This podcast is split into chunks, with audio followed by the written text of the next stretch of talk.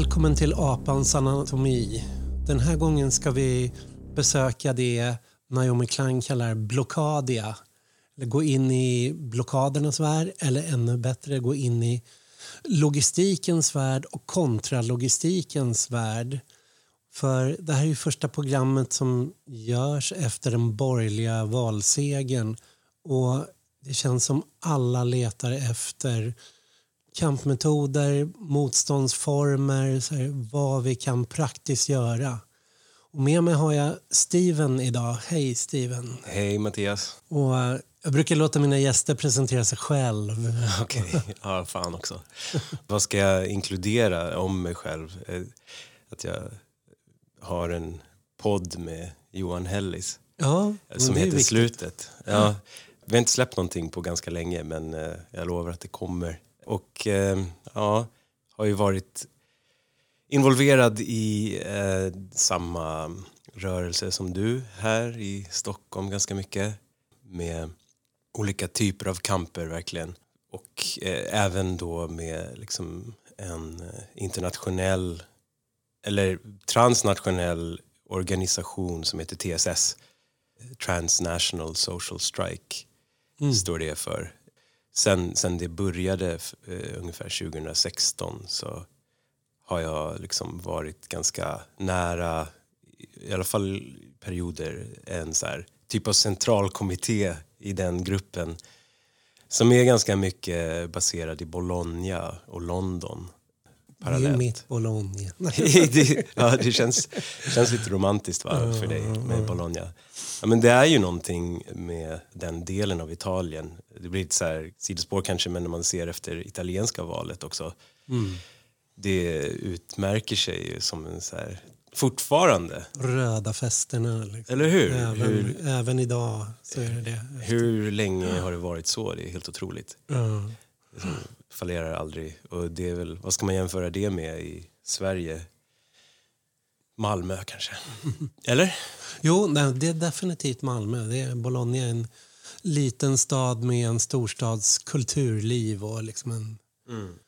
Skillnaden från Malmö är väl att det har en lång universitetstradition, ett av de äldsta universiteten. Och universitetet ligger mitt i stan, liksom, så mm. det sätter ju sin prägel på allt där. Och en, en lång kommunistisk historia också, eller hur? Kommunistisk historia. Det har ofta varit en kommuniststyre i staden och mm. en lång partisantradition också. Där de, hur de kämpade mot fascismen. Och en fin eh, rörelseradiohistoria mm. i Bologna. Ja, Radio Alice som var en av de första kända stora liksom, autonoma piratradiostationerna där runt 76-77. Och då körde de dagligen? Ja, de hade liksom en eh, lägenhet som de sände ifrån och ställde upp en mast på taket. Mm. Så faktiskt en av mina polare bor i den lägenheten. Är det sant? Just nu, ja. Aha. Wow. Hon berättar att Bifo fortfarande kliver in då och då och sätter sig i en soffa och liksom börjar mästra om saker och ting. Liksom. Uh, Okej. Okay. Ja, det är ju ändå ganska skönt. Han har inte släppt det på något sätt. Nej, eller så är det henne han inte kan släppa. Jag vet inte. ja. Men det här Transnational Social Strike. Jag tänker vi backar bandet lite om ehm, jag bodde ju i Bologna och då var ju den stora grejen var, just då var Euro Mayday. Det var att vi åkte till Milano varje första maj och hade stora karnevaler som ehm, för frågan vi diskuterade var prekarisering, alltså osäkra anställningar, osäkert arbete och sen så mm. försökte vi göra liksom en första maj som skulle attrahera liksom en ung generation som inte var nedtyngd bara av liksom arbetarrörelsens lite gråa marscher med liksom, eh, solblekta röda fanor. Så, mm. Utan göra det mer ljudbilar. Det skulle vara mer pride-känsla över. Okej, okay. vilket mm. år pratar vi? Alltså. Det, här, det här var ju liksom mellan 2004 och framåt. Mm. liksom 00-talet. Mm. Och det kom ju till Stockholm också. där Du var väl med i gruppen Prekariatet som försökte göra såna Euromayday i något år? Ja. ja. Det var väldigt lyckat också faktiskt på första maj. Och generellt var väl prekariatet, alltså den gruppen var ganska påverkad och inspirerad av en hel del italiensk eh, vänsterteori också. Mm. Kan man väl säga. Och, och den, det fokuset på prekaritet tycker vissa är liksom lite så här medelklassfokus. Men det kanske vi ska komma in på just hur det är i, i liksom logistikens, Mm. i, i, i vår samtid, hur logistisk organisering av eh, arbete och hela varuflödet givetvis, men, Mm. men även av arbete liksom avser väl att liksom prekarisera hela arbetarklassen på ett sätt. Ja. Och det, det är det jag tänkte jag liksom ville komma in på lite med det här. För att där var fokuset på diskussionen var liksom osäkra anställningar och det var fortfarande fokus på produktionen så att säga. Hur att du hade en eh, arbetarklass i industrin men även i tjänstesektorer men hur allt fler arbeten började läggas över på osäkra anställningar och sen det som vi idag kallar gigarbete. Mhm. Hela den, den biten. Mm. Men eh, någonstans där så sker också ett så skifte i diskussionen att man börjar gå in från att prata bara produktion till cirkulation. Mm. Och det är ju det det här liksom eh, TSS växer fram ur eh, Transnational Social Strike. Mhm. Då kanske vi ska säga någonting om ett mellansteg däremellan och det är ju det här som finns i TSS namn. Mm. Social strike, den sociala strejken. För det är ju i den diskussionen som det sker när liksom från, från att bara diskutera prekarisering till att diskutera logistik och kontralogistik. Och vad, vad är sociala strejken? Mm. Det, det är många saker, men dels då en ambition att socialisera varje strejk eller strejkliknande konflikt och försöka stärka arbetarkollektivens möjligheter genom att involvera en större social grupp också utanför arbetsplatser. Och alltså, om man tittar på framgångsrika strejker så har de väl alltid haft, behövt att socialiseras för att vara framgångsrika. Men sen så finns det en annan aspekt också av den sociala strejken som att kunna blockera eller tillsammans störa någonting i hela den logistiska liksom, organiseringen av kapital. Liksom. Eller, vad, tänker du, vad tänker du när du tänker på Ja. sociala strejken? Ja, Jag har ju haft både studiecirklar om sociala strejken, som du har gått också. Det stämmer. och och eh, gav ut ett nummer av Brand. Jag minns inte vilket år det var, om det var 2014 eller något sånt. Som 2014, 2015 där. Ett, ett första maj-nummer om sociala strejken. Och det är väl en här liknelse jag har dragit eh, tusen gånger om när det var en konflikt i, i tunnelbanan med när Connex körde tunnelbanevagnarna och de ville göra sig av en jobbig fackklubb inom Seko. Så de tog och sparkade ordföranden där som hade eh, genom skyddsombuden hade de varslat om att det hade varit bränder i, i tunnlarna. Liksom, och det, det tyckte Seko var jobbigt så de försökte kicka den här ordföranden. Och så tog den här fackklubben strid men eh, i Stockholm så bildades här Stockholms förenade pendlare som var autonoma aktivister någonstans som gick samman som brukare. Man hade ju redan den här planka.nu och jobbade kring avgiftsfri kollektivtrafik. Och så hade syndikalisterna en väldigt stridbar fackförening i, i kollektivtrafiken. Mm. Så kom man på om vi slår ihop våra påsar så, så Seko kan inte gå ut i strejk men SAC kan varsla om strejk. Och aktivisterna kan med hjälp av den här stridbara fackklubben i Seko gå in och stoppa de tunnelbanetågen som man vet schyssta chaufförer kör. På, drar man i nödbromsen på en given signal, man öppnar upp spärrarna, samlar in pengar istället för liksom, de strejkande tunnelbanechaufförerna liksom, så att det blir en avgiftsstrejk också. Mm. Så den här kombinationen, och det var eh, Connex vd förklarade så bra, bara, men vi ville ha en konflikt med en person, liksom, med den här fackordföranden. Vi ville sparka honom, kunde ta en förhandling med honom. Eller en fackrepresentant som kommer och förhandlade. Så här. Men nu har det blivit en fotbollsmatch med två lag liksom, som står mot varandra. Ja. Och nu har publiken hoppat ner på planen och ger sig in i matchen och då går det inte längre.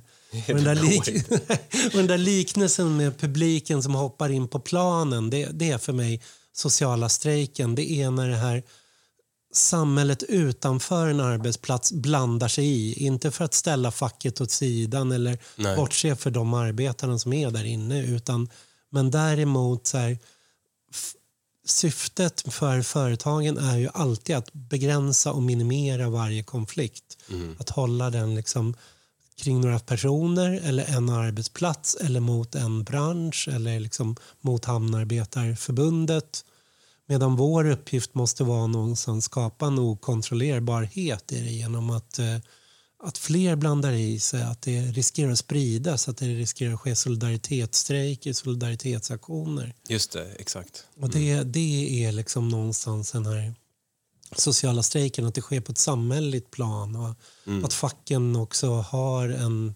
social alltså fungerar som en social rörelse lika mycket som en fackförening. Att de, mm. de står med ett ben i sociala rörelsen och ett ben i, i facken. Mm. Men tänker du att man kan ställa andra typer av krav eller liksom, är det att kraven som alltså, facket ville ställa är lättare att liksom, få igenom eller Alltså, jag ser en del potential i en social strejk att man kan också dra upp det på en annan politisk nivå. Avställa politiska krav helt enkelt. Eh, om det är tillräckligt många involverade. Mm. Ja, någonstans så bygger man ju en motmakt i varje sån att man skapar en så att det går ju att ställa. Men mm. jag tror att de här arbetsplatskraven i, i sig är ju, är ju väldigt viktiga mm. i det här. Men sen det, finns ju andra varianter. Jag tänker där vi har varit framgångsrikast och det är ju både du och jag liksom, när vi jobbade med Allt åt alla så jobbade vi också med bostadsfrågor och det var ju just där att det skedde en massa bostadsorganisering utanför Hyresgästföreningen som någonstans tvingade Hyresgästföreningen att radikaliseras eller flytta på sig. Mm. Hade vi gått in och tagit den i Hyresgästföreningen så hade vi slängts ut medan den gör den utanför. Mm. Att penny, pennygången formulerar väldigt bra. Liksom, att det, mm. att de, de såg fack, eller så här, Hyresgästföreningen bara som ett redskap bland andra att använda. Mm. Men det viktiga var att samla grannarna och börja göra saker. Och de var inte bundna av det Hyresgästföreningen var bunden av. Men de kunde använda deras lokaler, de kunde använda deras förhandlare, de kunde använda deras information. Men det var det man, man såg det som så ett redskap i en hel verktygslåda man kunde ta till. Mm. Inte, inte att målet var att skapa liksom en stridbar hyresgästförening i sig. Nej, och det är lite känsligt ibland eh, kan vissa tycka, kanske med viss rätt, liksom att man med en social strejk kanske försöker att kringgå en begränsning liksom, som finns i att en facklig organisation ju har ett ansvar gentemot medlemmarna i första hand och kanske ett ansvar som motsvarar vissa avtal, liksom redan knutna avtal eller, eller en diplomatisk relation i alla fall till liksom, arbetsköparen eller hyresvärden och så vidare. Och att det är känsligt att prata om för vissa att det faktiskt behövs aktioner som inte är bundna till samma avtal och så vidare. Mm. Och sen om man kollar på problem som sträcker sig över nationsgränser också så blir det väldigt tydligt att det behövs någon typ av koordinering som fackförbunden har lite svårt att rycka i. Ja. Men eh, det kanske vi... Eller... Eh, jag tänker fortsätta dra tillbaks bandet lite okay. och sen så eh, komma dit. Eh, ja. För jag tänker eh, i slutet av 00-talet så är det några stora kamper som pågår i Europa. Och mm, när jag, sista turen jag bodde i Italien då var det en hel stor rörelse som kämpar kring olika former av det de kallar bene comune, liksom allmänningar, mm. gemensamma nyttigheter. Det var att liksom eh, kämpa för skogsområden, rent vatten mot vattenprivatiseringar och så. Men där de tog eh, och eh, organiserade lokalsamhället och blockerade områden. Och det största var ju det här Notav, den här höghastighetsjärnvägen utanför Torino som ska gå genom Pyrenéerna till Frankrike där massor med byar under liksom en eh, 20-årsperiod var med och ockuperade, Men det pågick en sån... Jag åkte runt och liksom besökte flera såna ställen där man liksom verkligen hade blockerat in sina naturområden, sina kvarter. Alla var delaktiga. Man hade byggt enorma barrikader, liksom grannarna var med och vaktade. Och mm -hmm. Det är det Naomi Klein i uh, This changes everything-boken, liksom, där hon pratar om det här förändrar allt. Att det mm. kallar Blockadia just att det finns den här traditionen att försvara sina områden och polisen kommer in och är som en ockupationsmakt. Mm. I Frankrike har vi det där eh, SAD, Zona Defender, liksom skydd, ett om, där är en ett flygplats som skulle utvidgas. Liksom, där stora liksom, eh, naturområden ockuperades. Men det skedde också när Occupy Wall Street och hela den vågen kom. Och Det kom lite tidigare i Frankrike med en rad såna Nuit de protester liksom, mm. som var olika så här, mot försämringar i um, anställningsformer, i pensioner, i strejkrätten, förändringar på, eh, på universiteten så började så här oljeraffinaderiarbetare att eh, lägga ner sitt arbete och fackföreningarna ställa sig utanför och göra blockader. Och studenterna gick ut från universiteten och blockerade tågstationer och mm. eh, de började blockera.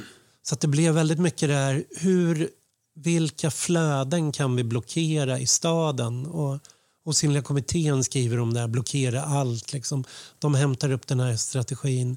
Och den plockades ju över till Occupy Oakland i USA. Just det. Som, um, det är väl nära Berkeley, liksom, eller Berkeley och hela den radikala studenttraditionen där det finns starka vänstergrupper där man gick ut och gjorde en blockad av hamnen där, där man samlade tillsammans med hamnarbetarna mm -hmm. massor med sociala rörelser gick ut och tog hamnen en hel dag och stängde ner den. Mm. Och där kom det ju sen en väl diskussion kring den här tidskriften Endnotes där de började liksom utveckla de här teorierna om contralogistics, liksom hur, man ska, mm. hur man ska tänka kring logistiken. Att liksom vi, mm. vi kanske inte har makten riktigt att stänga ner arbetsplatser, att göra generalstrejker längre. Men vi kan slå mot de logistiska strukturerna. Mm. Så här, och de de diskussionerna tänker jag var väldigt viktiga liksom någonstans. Både för TSS och liksom för, för de strategier som vi ser idag. Liksom, där de här eh, blockader av vägar, av knytpunkter, av liksom city, av, eh, har blivit eh, nästan vanligare än, betydligt vanligare än strejker. Ja, precis. Man kan få, man kan få eh, uppfattningen att det då bara rör cirkulation och förflyttning av varor. Men alltså det sättet som man planerar logistik är väldigt också eh, li, eller liknar väldigt mycket hur man organiserar arbete överhuvudtaget. Alltså just in time alltså, mm. är också hur man behandlar arbetare på, på nästan alla arbetsplatser. Att man är bara användbar och avlönad precis just när man behövs. Det är ju liksom idealet om man ser från liksom kapitalet att folk som levererar mat som bara får en ersättning just precis när de levererar. Eh, det är i och för sig också, mm. det rör ju också förstås varuflöde men man ser ju det på arbetsplatser överhuvudtaget att man försöker att digitalisera väldigt mycket. Eh, du ska jobba som att du hela tiden tar emot en beställning liksom, eh, mm. från en app eller liksom, du ska förhålla dig till en app som, som styr ditt arbete som att det var i en logistisk kedja liksom, eller som att det var eh, transport av varor i samma just-in-time-logik. Förstår du vad jag menar? Ja, ja. Så man kan se det på flera områden. Dels hur logistiken förändrar allt arbete. Och där TSS eh, skriver i sina broschyrer där de diskuterat prekarisering, osäkra anställningar och logistik är liksom bara två olika sidor av samma, samma process. Exakt. Mhm. Eh, och det andra, det andra kan man väl se då hur logistiken används för liksom omorganisera, bryta loss starka fackliga bastioner, liksom arbetsplatser och flytta produktion eller flytta ut på underleverantörer, styra om liksom både produktion och, och varuflöden. Så, Och, och gör kanske också hela arbetarklassen till mer benägen att betrakta sin fritid som att det är under samma premisser också. Ja, cirkulationen har ju så mycket olika beståndsdelar. Dels hur produktionen omorganiserar cirkulationen, hur cirkulationen kommer att påverka hur produktionen ser ut. Det vill säga att du gör olika delmoment som sen eh, du bygger istället för att göra, sätta en hel bil så gör du en del av bilen som sen skickas vidare till nästa station eller nästa eh, fabrik som sätter ihop nästa del så att det liksom blir assemblage av allting så att det påverkar, det fragmentiserar på det sättet också. Just det. Men det finns ju också... Eh, när Marx skriver om det i Kapitalet så diskuterar han både vad järnvägen och telegrafen får för betydelse. Järnvägen i och med att eh, då förändras hela det geografiska rummet. Att eh, du har behövt eh, leverera för en väldigt snäv marknad och ha arbetare i boendes i området. Men med, ju, ju mer järnvägsnätet byggde ut och ju snabbare tågen blev och säkrare tidsgången så ökade marknaden vad det kunde sprida ut. Då också hela fältet var du handlade och var du kunde producera och var du kunde ha underleverantörer ökade. Och telegrafen betydde också då, då kunde du göra dina beställningar och skicka in de här orderna. Så att ehm, Mm. just transporten och informationen är så här två så centrala komponenter i det. Och det man brukar kalla den logistiska revolutionen det är ju att eh, införandet av, det är egentligen en, bara en rad standardiseringar. Att man börjar med skeppscontainrar, hur, liksom, hur lådor, vilka format de ska ha för att liksom effektivast kunna packa så mycket som möjligt och streckkoder, hur de streckkoderna ska kunna avläsas i olika liksom, GPS eh, satellitsystem då, så att du ska kunna veta var, hur och sen skeppscontainrarna lätt ska kunna fraktas över till lastbilar och föras ut på. ska finnas ett utbyggt vägnät som då ska kunna fungera som rullande lager. Så att Det är det som man ser då som den logistiska revolutionen. Och Mm. om kapitalismen när det gäller exploatering, det som sker på arbetsplatsen när liksom mervärde någonstans urvinns ur arbete så, så har det oftast byggt på att liksom arbetarna ska jobba längre eller så ska de jobba hårdare, mer intensivt eller så ska de kombineras och jobba så att de blir effektivare genom sin, sin eh, eh, organiseringen av hur arbetet utförs. Men cirkulationen är samma fast i omslaget i kapital att när du har producerat din vara från den stunden att varan är färdiggjord till att den säljs och kapitalet återinvesterar. Att ju snabbare de kan återinvestera desto mer kapital får de i omlopp. så att säga. exakt. Att de, de kan anställa fler. Det behöver liksom, de behöver inte vänta på den där liksom, summan ska komma in nu innan de kan anställa någon. Så, så cirkulationen är också ett sätt att driva upp liksom, produktionstakten men också driva upp profiten på det sättet. Så här, i, Mhm. i öka omslaget i kapitalet. Så här, att det, om kapitalet är liksom en virvelvind och produktionen är i mitten så är det här liksom hastigheten på hur det snur. Så det är liksom viktig att få om de här snabbare omställningarna i det. Och Ja. det är där det här också är, finns en sårbarhet i det här systemet. Då. Precis, men vi kan komma till den sårbarheten men jag tänkte bara eh, först lägga till där att där, när den här logistiska revolutionen sträcker sig över en hel planet så är det ju ännu mer profit som görs på liksom att man utnyttjar en massa så här mellanstatliga och informella liksom regelverk eh, och har folk ute på skepp som man knappt vet liksom vilken stats lagar som skyddar dem mot olika former av eh, alltså överarbete till exempel.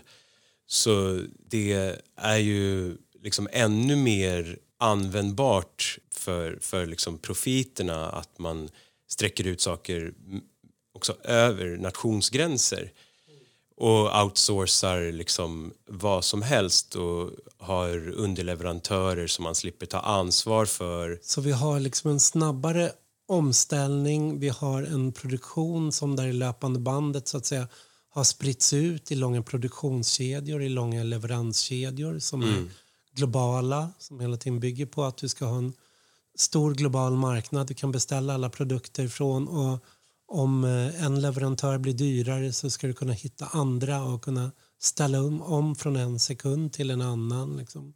Ja, Är Taiwan för dyrt beställer du från Kina. Liksom är, mhm. och kunna veta att du får det här liksom levererat inom en, en snabb tid liksom i en standardiserad form. Exakt, och ett sånt begrepp som har använts mycket inom TSS är det här med selektiv synlighet. Att man då som producent eller företag liksom ju inte behöver redovisa för stora delar av hela liksom, produktionskedjan. Och jag tycker att det är en väldigt bra sån metafor kanske för hur man ger sken av, alltså i en sån klimatomställning eller eh, man ger sken av att inom en nation göra olika förbättringar, eh, så klimatåtgärder men där det inte ska synas liksom att all produktion som har krävts för att, för att inom nationen visa upp en slags eh, så här, klimatsmart typ av eh, verksamhet. Att det liksom blir osynliggjort. Liksom. Och det är ju samma sak med, med den här liksom, utsträckningen av, av det löpande bandet. Att man kan hela tiden uppvisa någonting som egentligen inte stämmer. Där det ligger någonting under hela tiden.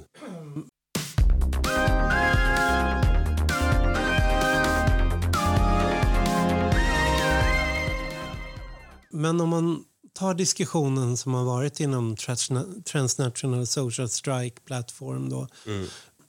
Jag tänker också att det finns den här Beverly Silver gav ut den här boken Forces of Labour där hon har kartlagt arbets, arbetarprotester världen över under kanske 50 år och sett hur liksom strejkvågor har förflyttats liksom med till exempel bilfabrikerna förflyttats från eh, Detroit och eh, Turin och, och så flyttat ut till Brasilien, till Sydkorea och så kan man följa strejkvågorna när, när produktionen flyttar.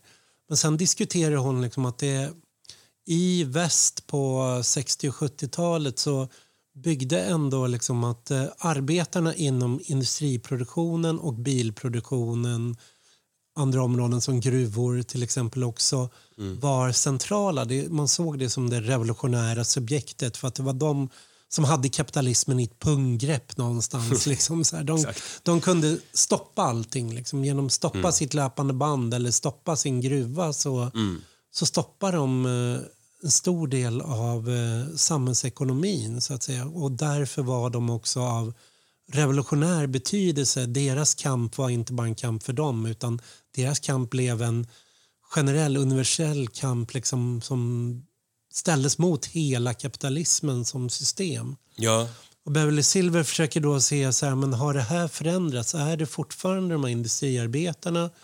Eller har de i och med att de har blivit mer utbytbara, de här bilfabrikerna är så mycket mindre, det är större konkurrens, De går att spela ut mot varandra på ett annat sätt. Så försöker hon se, liksom, finns det nya sådana subjekt som sitter på den här, de sitter med fingret på knappen eller har handen kring pungen. Eller, mm. liksom, här, och vilka, vilka är det? Hon tänker ja. på så här, men är det lärarna som är det? Att informationen är så central? Eller är det webbkodarna? Eller är det långtradarchaufförerna, hamnarbetarna, liksom logistikarbetarna? Mm. Eller lagerarbetarna? Och då är det lite så här, mm. eh, hur TSS ser på det där. För Ja. Jag tänker de här och Osynliga kommittén och sådana, de ser ju snarare det här liksom, med det här liksom globala logistiska systemet så är alla revolutionära. Man kan blockera överallt. Liksom. Extinction Rebellion är mm. lika revolutionära som en industriarbetare eller gruvarbetare. Men TSS har ju ändå försökt identifiera vissa branscher och koncentrera sig på organisering där. Om du kan säga något om det? Ja, dels eh, branscher som är i hela den här upptrappningen av eh, leverans med Foodora och Amazon och så vidare. D där har TSS varit med och etablerat någonting som heter Amazon Workers International som mm. dels är ju Amazon en av världens största arbetsgivare eller arbetsköpare. Eh, och eh, att det verkar som en sån typ av punggrepp att hålla då. Man mm. tar mm. ställning mot den största då. Men eh, jag tycker inte att det enbart har handlat om att fokusera på den största men däremot på att det är så många arbetare som har så många olika funktioner inom Eh, Amazon-komplexet, liksom inom hela deras universum. Och det betyder ju i bästa fall en organisering som, som rör sig över liksom en 30-40 olika länder. Och då är, då är det ju liksom såklart mest värdefullt att samarbeta med de som jobbar just i de här lagren. Men det har ju varit mycket deltagande också med folk som jobbar med själva liksom, digitaliseringen inom Amazon och deras appliknande funktion som de utnyttjar då, att liksom organisera och ha en radikal kamp ihop med dem som har andra funktioner inom samma process, att man pratar med, med lastbilschaufförer också som flyttar ut varor från eh, olika Amazon-lager eller mm. Eller om man blockerar en hamn, liksom som där i Oakland, att man inte bara eh, fokuserar på att eh, ha ett samtal med hamnarbetarna utan även de som jobbar på skeppen som liksom annars som kanske måste sitta där ute på, ut, ute på havet eh, och vänta in den här strejken. Att de är också liksom involverade i samma typer av strejk eller som mm. i Hamburg när det var, eh, vad var det för stor... Eh, ja, det G20 tror jag att det var. Ja, det var G20, det, det är typ fem år sedan. Eller? Ja, 2018. 2018. Jag var ju nere. ja, du var där. Ja, då, då var det ju vissa grupper som hade mm. liksom den här helt korrekt på ett sätt eh, liksom instinkten att man har liksom en av de största hamnarna i Europa. Vi blockerar den helt enkelt. Men det är ju ganska tydligt att om man gör en sån sak helt utan en dialog med de som jobbar i hamnen eh, att det liksom slår tillbaka mot den då. Och det finns så många sådana exempel på om man går med på samma typ av fragmentalisering och isolering som hela liksom, kapitalet själv bygger på. Liksom, att ingen egentligen är en varandras kollega. Alla har olika typer av kontrakt och olika typer av anställningsförhållanden. Liksom. Um, om, man, om man köper det själv så missar man ju liksom hur, hur det slår tillbaka när en grupp som fyller en helt annan funktion i hela eh, cirkulationen då liksom straffas på ett sätt av att man blockerar eller saktar ner. Så mm. de här, det här punggreppet då, det, det är egentligen så som jag ser det i alla fall så är det punggreppet att, att helt enkelt fokusera på liksom det eh, transnationella och det sociala och då alltså inte bara så att man över, gräns, över nationsgränser men över liksom eh, över fackliga gränser och sektorer liksom och mm. eh, positioner inom samhället. Ja, det är ju intressant för den blockaden av hamnen i Hamburg, där är ändå trots att det är en av norra Europas största hamnar, hur lätt de hade att ställa om hela produktionen, att den, eller alltså hela transporterna, hela cirkulationen, att den gick till andra hamnar runt omkring. Att de, de kunde, när blockaden kom ut så stod hamnen redan still. De hade redan själva stoppat den en hel dag där. Exakt. Och liksom, så att eh, alla jobbade på liksom på andra ställen i andra hamnar. Att man styrde om de där lastbilarna liksom dit och hämtade varorna på lastas av på andra ställen. Så, eller att... Ja, man är eller, helt beroende av en solidaritet mellan olika mm. arbetsplatser och nationer. Speciellt när man tittar på en sån tydlig grej som, som hamnar och såna containerhamnar. Mm. Den typen av solidaritet finns ju ganska eh, den är ganska närvarande inom mm. liksom, hamnarbetarförbunden runt om i mm. världen. Men i det här fallet är det ju uppenbart att det inte är tillräckligt koordinerat för att man ska motverka att eh, hela det flödet då bara flyttades till en annan hamn. Mm. Och det samma problem har ju ställts upp i Sverige när liksom Hamnarbetarförbundet i Göteborg har varit ganska stridbara och lyckats eh, organisera en så stor procent av arbetarna i deras hamn och sen så hela tiden varit medvetna om att man håller på och fingrar på att få till en hamn som motsvarar de volymerna i Helsingborg eller någonting. Mm. Som gör att all, all, organisering som bara fokuserade och isolerades till Göteborg då blir förgäves på det sättet att man inte liksom kan ta något punggrepp om de där. Mm. Men det är ju intressanta då med Amazonarbetarna att det är ungefär som den här liksom, eh, ordspråket att så här, vilken dag ska tomten strejka för att få igenom sina lönekrav? Liksom. det är en självklar dag han går ut i strejk på. Liksom. Och det är samma för Amazonarbetarna. Att de har koordinerat kring både julen men framförallt Black Friday. Liksom. Den stora kommersiella köpfesten. Att om de gemensamt i alla länder slår till på Black Friday så slår det ner än, än om de agerar på Amazon i Frankrike eller Amazon i Sverige eller Amazon i Polen eller Tyskland. Då. Mm, exakt. Mm. Mm. Men jag tänker också de, de intressanta strejkvågor eller arbetsplatskonflikter som har varit så här att det, man ser ju strejkdagarna gå ner inom, inom industri, inom byggnad, inom mm. en rad områden. Men däremot så är det ju inom logistiksektorn som det fortfarande strejkas.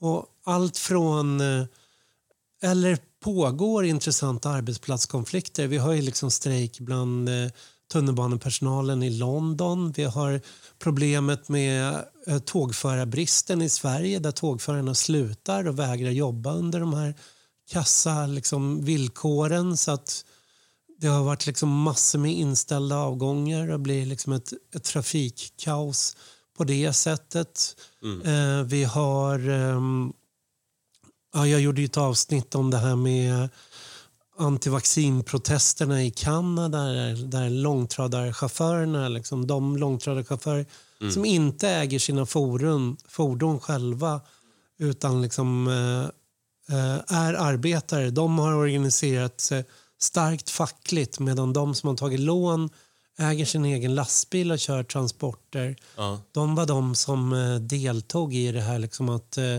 lamslå hela trafiken kring Quebec och gränsen och blockera gränsen mot coronarestriktionerna. För de var utsatta på ett annat sätt och de hade inte en, den här fackliga stridbarheten liksom, som de andra långtradarfacken hade. Och sen så har vi liksom hela precis som du tog upp, liksom kampen att krossa Hamnarbetarförbundet liksom från Socialdemokraterna Mhm. och liksom Sveriges, hamnar i Sverige och hur man eh, nu under Ukraina eh, attacken mot Ukraina liksom, å ena sidan skulle genomföra sanktioner mot Ryssland men samtidigt skulle genomföra sanktioner mot Hamnarbetarförbundet för att blockera ryska skepp, liksom ryska transporter till Sverige. Så Ja. att det blev, det blev så oerhört absurd situation i det där. Verkligen. Ja. Eh, och ehm, ja, det är ju kontroversiellt liksom med eh, för många då att eh, den här eh, lastbilsblockaden i Kanada var liksom mot vaccin och så eh, och vaccinkrav. Men, ja, men det, det har också varit som kontroversiellt i Storbritannien där Deliveroo och andra sådana matleveransgigarbetare har kunnat gå ut i så många strejker på grund av att de inte har en konkret anställning på grund av att de är eh, att de inte betraktas som anställda och därför inte kan bryta mot några anställningsavtal. Och De har ingen fredsplikt. De har ingen fredsplikt. Eh, så när vi hade TSS-möte i London, tror jag 2017, då var det en stor diskussion kring att man kanske inte skulle försöka att kämpa just för det, även om det verkar som att det skapar en trygghet som saknas för de eh, leveransarbetarna. Just för att de hade sån mycket mer omfattande möjlighet att strejka och bara vägra ihop när de inte satt eh, fastlåsta vid en fredsplikt. Så det är lite kontroversiellt också. Eh, för att, eh, men det, det säger ju kanske någonting om att man behöver kanske tänka om vissa angreppssätt. Mm. Eh, det är intressanta med det här TSS att också kopplingen till Bologna är ju också att det har varit en massa strider i Bologna och även i Padua och flera andra sådana städer där det gäller både lager och lastbilschaufförer. För att eh, i Italien har man haft en viss form av eh, arbetsrätt som eh, men fackföreningarna har fått undantag när det gäller vissa arbetsrättsliga regler för kooperativ. Så fackföreningarna driver själva kooperativ som är verksamma inom lagerbranschen och inom transportbranschen där arbetsrätten är kringskuren. Så att de är arbetsgivare för de mest utsatta jobben. Så det innebär att arbetarna där har inte kunnat gå till facket utan det är så hela basfackrörelsen där har blivit så stark i Italien för att man har organiserat sig. De har gått till sociala centren som har haft en basfack. De har varit med, gått dit och organiserat blockader utanför arbetsplatsen med de som jobbar där och liksom folk från centren utanför. Ehm, och liksom haft både fackföreningsrörelsen som, som motpart och, eh, och de stora företagen då, liksom, som har anställt de där lager, eller ja, Ja. anställer lagertjänsterna så att säga. Liksom. Och det som sker nu är ju att man håller på att kriminalisera basfacken. Att man säger att men det här är inte arbetare på en arbetsplats som bara vill ha hjälp med förhandling kring ett kollektivavtal eller vill ha ett servicefack. Utan här kommer en agitatör utifrån som har identifierat en svag punkt som ska förlama produktionen och sen så liksom använder de arbetarna som sina schackpjäser för sina onda mastermind-tillslag. Liksom, så att de har dömt fackföreningsledare liksom, eller för de här basfacken till eh, hemarrester och försöker liksom kriminalisera dem som, eh, som kriminella organisationer. I, Ja. I stort sett terroriststämplar de här organisationerna. Och jag tänker på liksom bara kopplingen här till Sverige nu mot de här återställ våtmarker och um, Extinction Rebellion som gör så mycket blockader av vägar i stan. Liksom. Mm. Det, den ilska och det motstånd där, man har försökt testa med att blockera trafik nu ska åtalas för sabotage. Just det. Inte för liksom, störande av allmän ordning eller egenmäktigt förfarande Ja. eller något sånt, utan det, det räknas som sabotage att blockera infrastrukturerna. Så det är sabotage mot, liksom, vad är det man, man definierar att det är sabotage mot? Ja, och det är det som är det speciella. Det är ju inte sabotage. Det är ju inte, man, det är inte som att slå sönder en busskur eller elda upp en lastbil eller paja någon sak. Utan det här sabotaget räknas ju liksom mot eh, Flödet? flödet. Ja, du har just det. saboterat flödet. Liksom. Ja. Man tycker att varje så här fredagskö eller fotbollsmatch eller något sånt i sådana fall också borde Det räknas som sabotage. liksom, så här, eller, Ja. Men eh, nej, det är just det här att se medvetet gå ut Mm. och liksom stänga ner ett flöde är Mm. det som är den stora paniken kring just nu. Att det måste Just det. slås mot. Att Det säger ju otroligt mycket om man lyckas få igenom det, att man ser liksom flödet som ordningen som måste upprätthållas. Som, uh, och, alltså det, men det, gör, det öppnar ju också för att man kan alltså kontralogistiskt utnyttja det, även om det skapas lagar som gör att man då kan åtalas så eh, blottlägger ju det exakt hur känsligt det hela är. Och hur eh, då det här punggreppet som vi återkommer till ligger i liksom att man angriper självaste flödet i, på så många olika eh, sätt. Eh, och att det inte bara då isoleras till ett varuflöde i hamnar och lastbilar utan att då man socialt kan störa det flödet eh, och vara då ett revolutionärt subjekt eller en strejkaktör. Ja.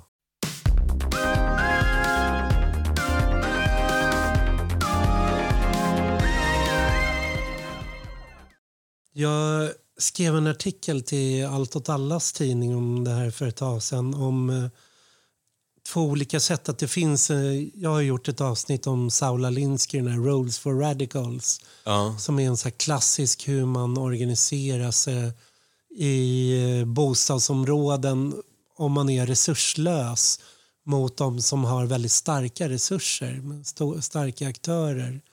Hur, man, eh, hur man skapar en form av antagonism mot en motpart, se till att isolera motparten och få dem att frukta, liksom, få dem att frukta protesterna. Så att det finns men det bygger ändå någonstans på att man försvarar någonting. Att det som att det är en stor skillnad att eh, blockera Cementa på Gotland där du har en tydlig motpart, du har en liksom ond klimatförstörare och rörelse går in. Eller Gallok där du har ett område där liksom det finns samebyar och gruvbolagen kommer in och samerna blockerar ju för att försvara sitt område. Det är lätt att skapa sympati och stöd för det. Och Det andra är den här liksom modellen, det finns en bok som eh, av eh, Francis Fox Piven och eh, Richard Cloward som heter Poor People's Moments, Why They Succeed, How They Fail från 77 som är en, eh, också en lika stor organisatorisk bibel men där de ser att fattiga rörelser, det man har liksom, som socialbidragstagare så är en disruptiv makt. Att man kan gå ut och störa och att syftet är någonstans att avbryta politik, skapa så mycket störningar att till slut måste politikerna hitta en lösning och liksom ge en, en deal, ge en rättigheter, ge, en, ge vissa skyldigheter. Och det, det är där någonstans de här åtställ våtmarker och Extinction Rebellion, de jobbar efter den där disruptiva modellen. Liksom. Och så var ju även blockaden av eh, Hamburgs hamn. Kan man, nej, det kan man inte riktigt säga förresten. Men eh, det finns ingen tydlig motpart utan modellen är bara att skapa disruption, skapa avbrott i flödena för att någonstans få, få politiker att reagera. just det. Och där känns ju det här vanskliga att det kan ju vara en reaktion som bygger på att man eh, att det blir en förståelse för det som sker. Liksom Piqueteros-rörelsen i Argentina som blockerade vägar och liksom någonstans fick fackliga rättigheter och fick någon form av garanterad inkomst. Men det kan ju också bli som är på väg att ske med klimataktivisterna i Storbritannien och Sverige. Att det man bara massivt kör repression mot istället. Liksom, och försöker bura in dem så mycket man bara kan. Och att liksom den här terrorismstämpeln hänger runt hörnet. Liksom, på.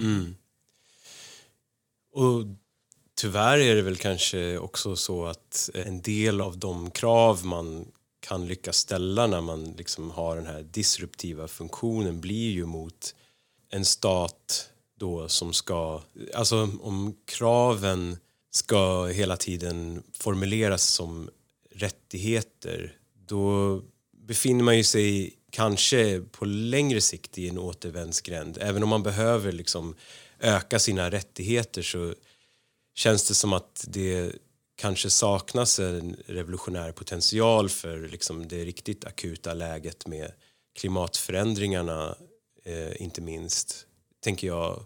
Och där är det kanske värt att fundera på en sån kontralogistik som också har till avsikt att ta över vissa funktioner. Liksom. Då menar inte jag att man kanske liksom föreställer sig någonting liknande, att ta över fabriken sådär. Men att man har en kontroll eh, över flödet som rörelse och som arbetare. Man, man försöker kontrollera vissa aspekter av hela det här flödet så att inte allting bara liksom uppstår som en blockad och det positiva, den positiva utgången är då en, en rättighet man kanske får igenom och det negativa är att, man, att det är repression. För att om man tänker på klimatkamper, eh, liksom, där är ju inte kraven liksom, eh, formulerade som rättigheter, eller hur?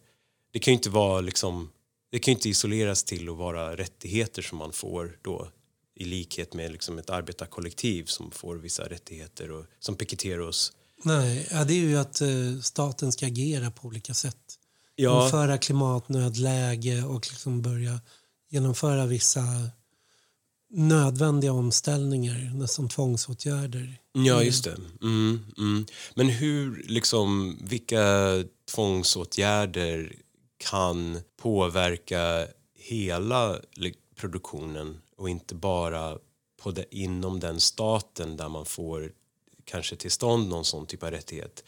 Alltså om man tänker på hur Vänsterpartiet har liksom velat pumpa upp en kampanj för en grön industriomvandling så då ska man liksom konkurrera med andra länders produktion.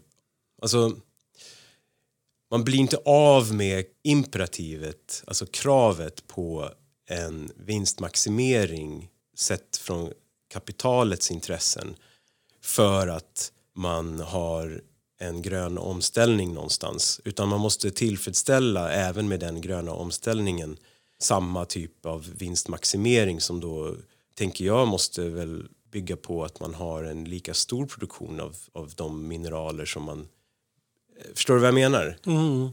Jag har ju varit med på några TSS-möten nu som har varit när det inte har, under pandemin när det inte gick att ha fysiska träffar när de var online så kunde jag vara Mm. med på dem. Mm. Det jag tycker är intressant med TSS är att det har lyckats bygga ett stort nätverk till Östeuropa. Mm. Det är nätverk som kallas East som finns där. Mm. Så att det är stort deltagande där. Samtidigt som jag tycker att det, TSS har haft en väldigt liksom, eh, negativ inställning till eh, klim, klimatomställning. Och jag fattar varför de har det. Och det, det finns viktiga saker i det de säger. För när hela progressiva vänstern och eh, klimatrörelsen går in för det där att vi behöver en grön ny giv, vi behöver en, en form av grön kapitalism, grön produktion. Så, så innebär det ju precis som det säger att några ska genomföra det där arbetet också. Varje sån omställning har ju kapitalet alltid gjort en eh, teknisk omorganisering eller, eller en så omorganisering av för att förbättra exploateringen. Att det har blivit en högre exploateringsgrad efteråt. Och det finns en stor risk att den här gröna industriomställningen kommer vara en mer exploaterande produktion än den nivå vi har idag. Mhm. Och sen så kanske det är liksom vi har klimatvinster på, på andra sätt där. Och när klimatrörelsen diskuterar klimaträttvisa så är det oftast stannat vid det här som lärdomen från gula västarna. Så här, vem ska betala för omställningen? Så här, Mm. Att de kommer rulla över kostnader på skattebetalarna och alla vi kommer få högre bränslepriser, energipriser. Mm. Att eh, det kommer bli, tillvaron kommer bli dyrare för oss och det kommer göra att folk vänder sig mot klimatomställningarna, klimatsatsningarna för att det, det kostar för mycket. Ja, för att om den klimatomställningen inom en nation som Sverige till exempel ska vara fungerande och vara konkurrenskraftig på en global marknad så måste man acceptera vissa liksom, försämringar i arbetsrätten förmodligen. Annars är man ju inte konkurrenskraftig mot... Alltså, det, det, är därför det, det är därför det känns som en sån svag liksom, politisk strategi tycker jag. Ja. Och det är där klimaträttvisebegreppet då inte har nått i liksom, vad för form av arbete kommer det här innebära. I, liksom. Och där har liksom TSS varit väldigt så här, varnande och tittat. Och det, jag förstod det lite mer när jag hörde olika av de här östkollektiven som berättade, liksom, som i Bulgarien där det var eh, tidigt, redan förra vintern, jättestora massprotester mot stigande energipriser. Och där var det då i de olika internationella avtalen, klimatavtalen, så hade de gått med på att få, för att få vissa EU-stöd att liksom avveckla sina kolgruvor. Och istället så för klimatomställning så köper man in mer rysk gas istället då. Men kolarbetarna, alltså arbetarna i gruvorna var också den starkast organiserade delen av arbetarklassen. Så det var samtidigt en attack på den mest fackligt organiserade, mest stridbara delen av arbetarklassen. Som då gick ut och tog en strid för sina jobb och sa okej omställning men vad ska vi jobba med då? Liksom, vad, vad ska vi få våra inkomster med? Att ni, ni har inte planerat liksom, någonstans för det. Och samtidigt så eh, fick de stöd från feministiska kollektiv och olika rörelser som gick ut och del, deltog i de där protesterna. Så, att, eh, så det är väl lite utifrån det som TSS också har haft den här liksom varnande... Så här att vara beredda på att vi i den här omställningen också kommer slå ut den starkaste fackliga organiseringen just nu. Liksom. Att den, Mm.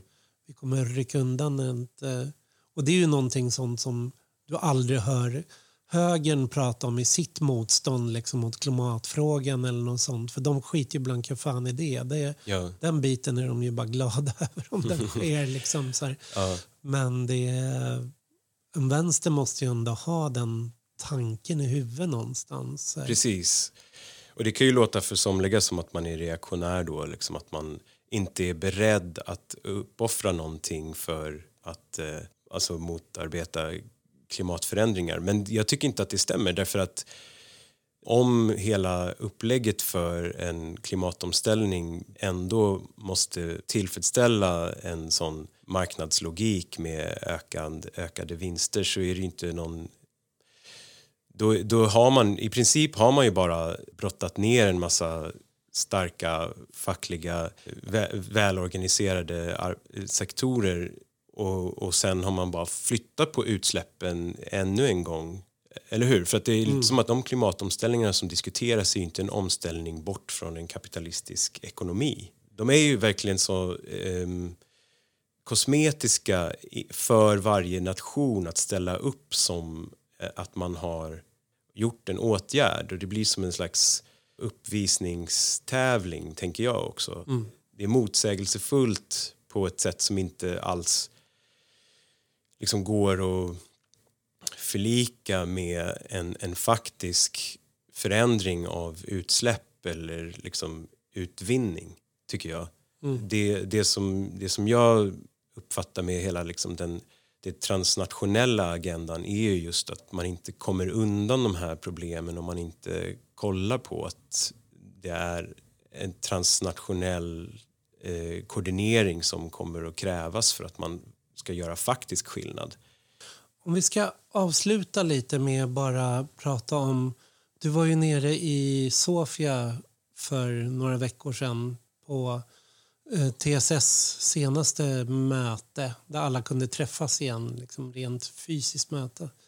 Kan mm -hmm. inte du berätta lite vad, hur går diskussionerna just nu? Liksom? Vad, vad är det för kollektiv som är där och vad, mm. vad pratar de om? Vad är det för frågeställningar?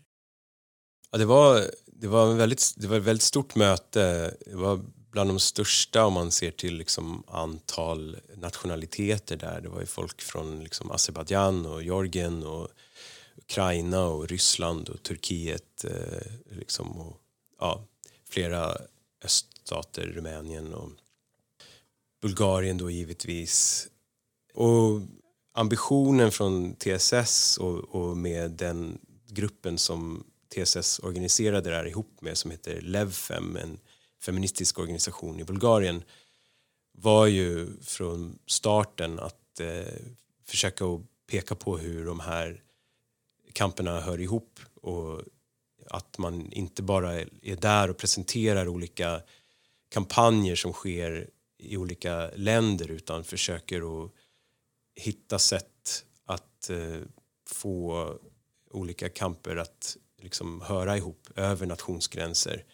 Det är ju jävligt svårt. Det är, det är lika svårt nu, kanske ja, på sätt och vis ännu svårare nu än det har varit eller än det har känts på tidigare möten.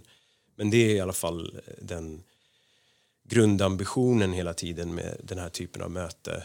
Och eh, det gick lite till spillo i Bulgarien därför att det mynnade ut i en sån, ett avslutande möte med jättemycket kritik från några grupper från Rumänien och Bulgarien som tyckte att hela agendan såg ut att skita blankt i skillnaderna mellan öst och väst. Mm.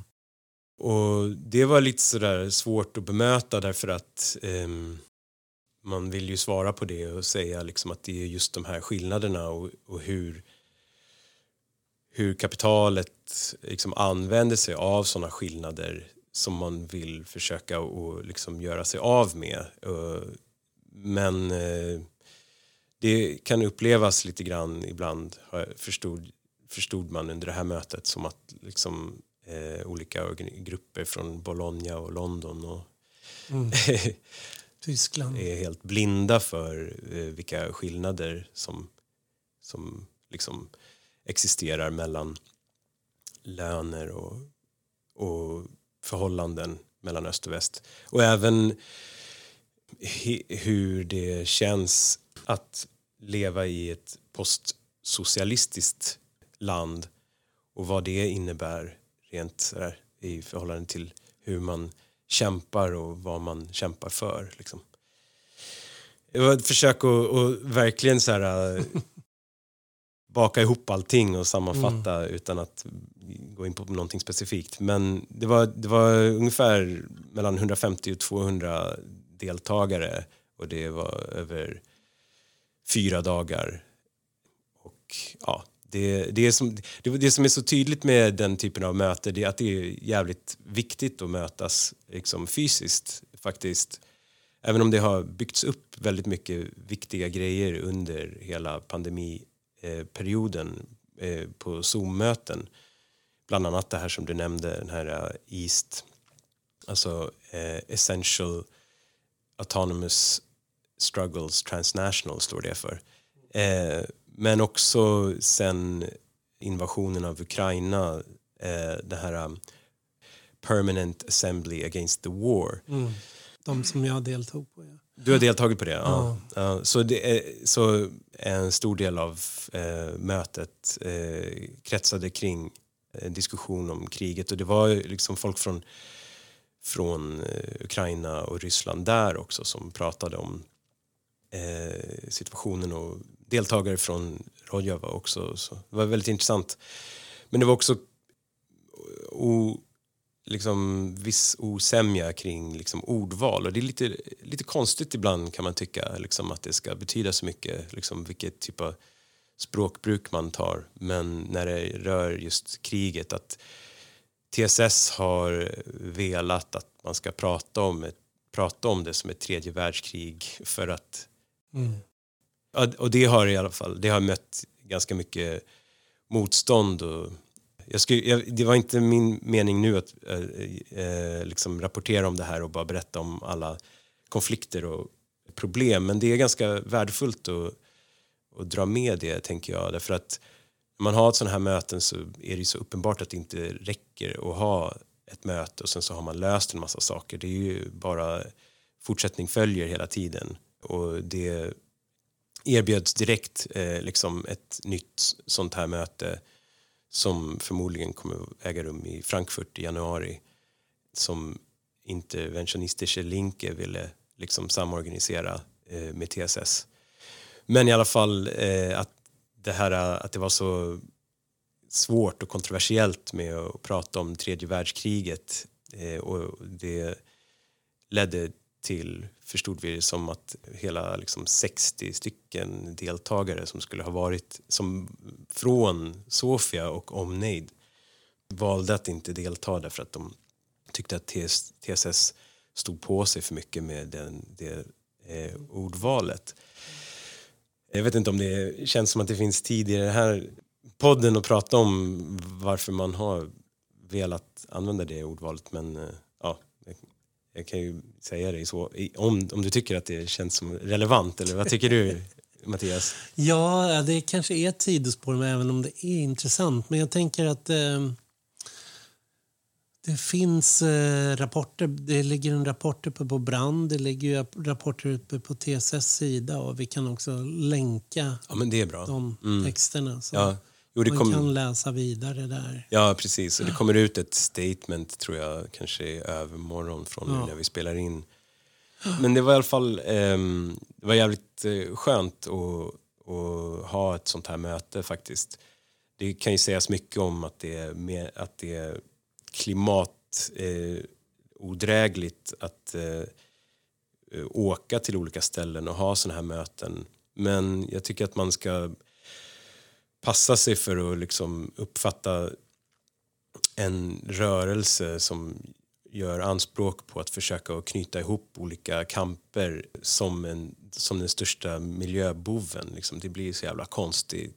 Och Speciellt också när man tänker att, liksom, att det skulle vara så jävla mycket bättre med, med Zoom-möten i all evig framtid när det också kräver enormt mycket resurser. Mm. Eller? Vad tänker du om det? Tänker du att nej, det är nej. slut på internationella möten mellan aktivister? Nu öppnar du nästa diskussion. det känns som att... Ja, nej, nej, men jag, jag tänker som så, för att göra en kontralogistik så måste kamper cirkulera. Det är det som är... Det är, det är inte bara kapitalet, det är inte bara varuflödena som måste cirkulera. Kamper måste cirkulera. Det kommer det aldrig göra via bara Zoom. utan vi måste mötas för det. Sen, ja.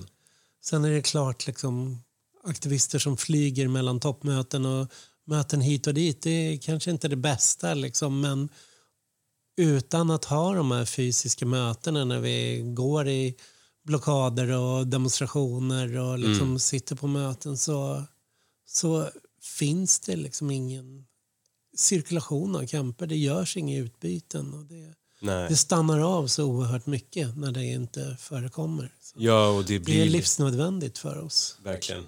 Verkligen. Alltså, och har, man ju, har man tid så kan man ju åka tåg och båt. Det gjorde jag. Men, mm. men jag får tacka Steven. För... Ja, tack själv. tack för diskussionen. Och det, ja, nej, men jag tycker av mycket av det jag har varit med och gjort politiskt så tycker jag det här är det intressantaste spåret. Liksom, i mm. Sociala strejken, kontralogistiken, liksom allt vi gjorde under de åren i Allt åt alla tillsammans med bostadskampen. Då, så mm. Det är skönt att vi kunde sitta och liksom börja skriva lite den historien i alla fall och ta de lärdomarna för att de är Mm. De är högaktuella och levande och liksom måste tas vidare. Tack. Ja, verkligen. Tack.